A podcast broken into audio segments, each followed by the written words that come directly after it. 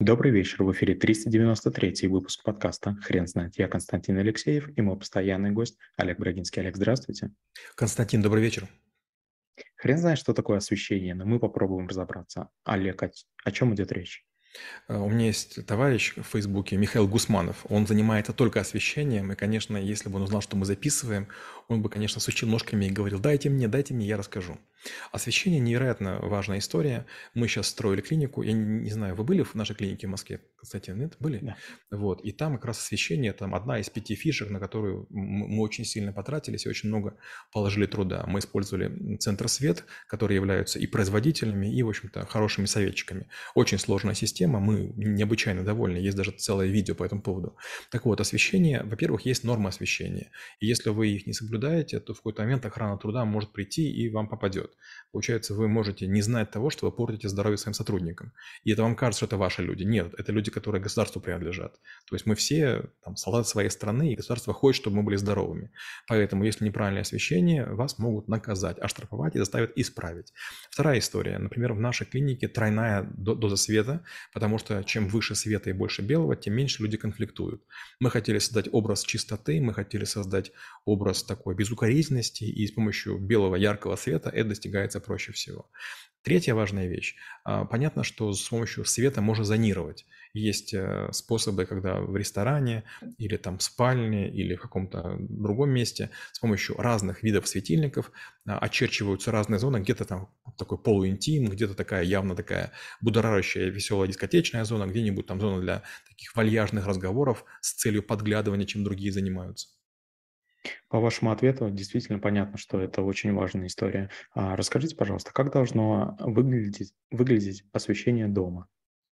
А, в первую очередь освещение должно иметь много функций. Например, есть такая штука, называется диммер. Это, как правило, некий такой прибор, который или руками, или с помощью хлопков или с помощью какой-то там гаджета настраивается, но вы могли э, редактировать освещение, уровень освещения, то есть редактируйте уровень света. Прямо передо мной очень сложный потолок, и в нем 124 источника света, и выключателей у меня для него 16. Получается, это прям очень сложная система. Есть много режимов. Режим первый – это вы перемещаетесь по квартире, и он держит пятно. Вариант есть с датчиком освещения, с датчиком движения и без. Я его не использую. Это была ошибка. Получается, если вы берете книгу, то вы прошли, вас пятно световое провело, вы сели на диван и перестали двигаться, гаснет свет. Дурацкая совершенно история. Поэтому я оставил пятно, остается на последнем месте, где вы двигались. Работает не всегда хорошо, тем не менее. Второе. У меня, получается, много пятен света есть. Очень такая сложная есть змейка. Это скрытый свет, лампы флуоресцентные, они холодные. Есть такой же свет голубой, есть такой же розовый, есть такой же желтый. Получается сила света, температура света и вот э, количество свечей, они создают либо умиротворение, либо еще что-то. Э, к сожалению, я не знал, что есть такая штука, как сценарии. Но вот у нас в клинике реализован ряд сценариев. Есть сценарий, при котором у нас есть только там один свет а верхний, есть сценарий, при котором есть свет и лучи такие телепортационные. Есть сценарий, при котором ночное освещение, такой везде цвет Тифани приглушенный становится. Вот сценарий было бы, конечно, круто. Сказал тут романтик, и там это там все уже иначе. Олег, расскажите, пожалуйста, как должен выглядеть свет и освещение на рабочем месте?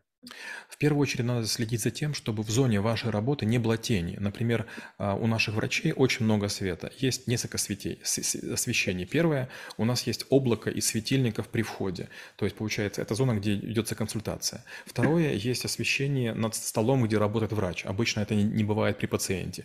Третье, есть специальные бестеневые английские такие большие светильники, такие плоские, тонкие, как э, а, лист А4, который имеет много степеней яркости. Теоретически только этого света хватает, чтобы видеть все что угодно.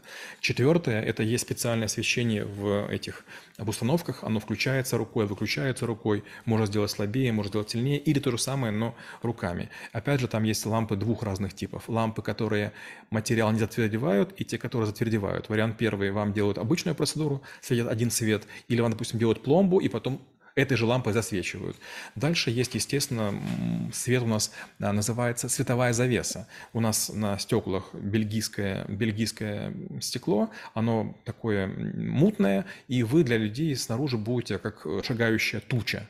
Но чтобы нельзя было в вас прицелиться, включает световая завеса, такая светодиодная полоска, и она делает так, что вас не видно. То есть, получается, вы видите как будто бы стену света, а за ней уже может, могут находиться люди. Есть много других источников света, но это уже другая история. Олег, расскажите, пожалуйста, как должно выглядеть освещение в торговых площадях, местах, где представляется товар? В зависимости от того, какой у вас товар, бывает там несколько типов освещения. Первое освещение – это такое яркое и равномерное, если вы, допустим, продаете э, овощи или фрукты. Тоже маленькая хитрость. Э, недавно сорванные грин – это лук, петрушка, укроп, базилик. Они продолжают потреблять свет, и поэтому свет должен быть хороший. Получается, сутки двое или трое э, при правильном свете, при правильной влажности могут не, не вянуть даже вот такие быстро портящиеся продукты. Вторая хитрость – это иногда используются такие островки островки. Допустим, островок джинсов, островок футболок, над ними делают конусное освещение. Получается, что проходы темные, а вот пятна, где находятся товары, типа кочек, да, или называют еще их айсберги, они видны лучше.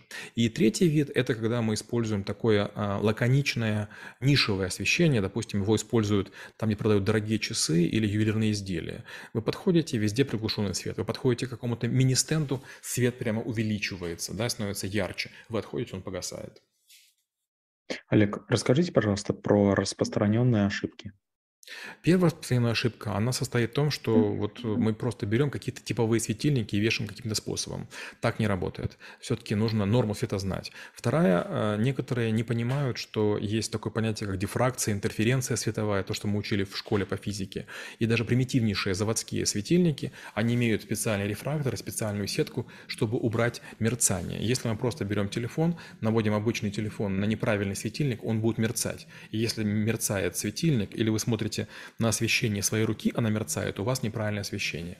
Следующее, э, э, всегда рабочие поверхности имеют отдельное освещение. Например, вот у нас, сейчас я нахожусь в большой комнате, у нас тут кухня, и получается у меня есть три светильника, которые подсвечивают или кофемашину, или подсвечивают сладости у нас есть, или они там подсвечивают мокрую точку. То же самое на работе. В клинике у нас каждый врач имеет такой рабочий стол, э, длинный для медицинских всяких изделий, и там есть такая, что называется фартук. Получается такая стена, в которую встроен специальный свет. И, конечно же, если вы используете компьютер, надо, чтобы свет падал не на вас, то есть на вас прямой свет падать не может. Он должен падать вдаль. Ваше э, пространство за монитором должно быть освещено ярче, чем то, что находится перед вами. Олег, расскажите, пожалуйста, а можно ли сэкономить на качестве освещения? Нет, не стоит. Есть масса вещей, на которых не стоит экономить. Понимаете, конечно, вы можете есть дешевые продукты, плохо закончится. Буквально на днях мы с Колей Мурашовым ходили в приличный ресторан, и мы не очень много поели, и как раз Коля сомневался. Говорит, такой большой чек, и мы так мало съели. Я говорю, Коль, первое, вы увидите, у вас будет прилив сил. Второе, вы не будете голодны очень допоздна. И третье, у вас будет такое ощущение, что голова хорошо работает, потому что мы ели первосортные продукты. Проходит 5 или 6 часов, Коля поворачивается и говорит, я только сейчас понял, почему мы столько заплатили. То есть вроде бы съели немного, очень большой чек, но прям, говорит, действительно, не спать не хочется, не тянет. А, понятно, когда съедаешь там кусок пиццы или какого-то блина, или какой-то там, не знаю, KFC, или там какой-то бургер, то, конечно же, калорий много, а пользы мало. То же самое и с освещением. Если мы освещение ставим какое-нибудь такое бытовое, простенькое, мы будем перенапрягаться. У нас будет или мы будем плохо видеть, или нам будет плохо работаться, или будет неправильное настроение. Освещение и запах, и температура – это три составляющих хорошего настроения. Олег, расскажите, пожалуйста, каким образом происходит а, проектирование и архитектура а, будущего проекта по освещению? Я не скажу, что я в этом специалист. Я учился у компании Allen International. Это было в Лондоне, это было в Дублине. Был период, когда мы в Альфа-банке поехали учиться у специальной компании для того, чтобы разработать отделение нового стиля. И это было такое не совсем системное обучение. Мы увидели много разных кейсов. То есть нам показывали готовые интерьеры, в основном банковских отделений и магазинов электроники, и нам рассказывали, показывали, как это работает. Я знаю много закономерностей, но не системно. И вот опять же я вернусь к Михаилу Гусманову. Он мне как свою книгу передал и говорит, а может рецензировать. К сожалению, это была не книга, это была методичка. То есть материал подан неплохо для того, кто хочет разобраться, но читать почти невозможно. Поэтому, ну, наверное, лучше к нему обратиться, чем ко мне. Олег, спасибо. Теперь на вопрос, что такое освещение, будет трудно ответить. Хрен знает.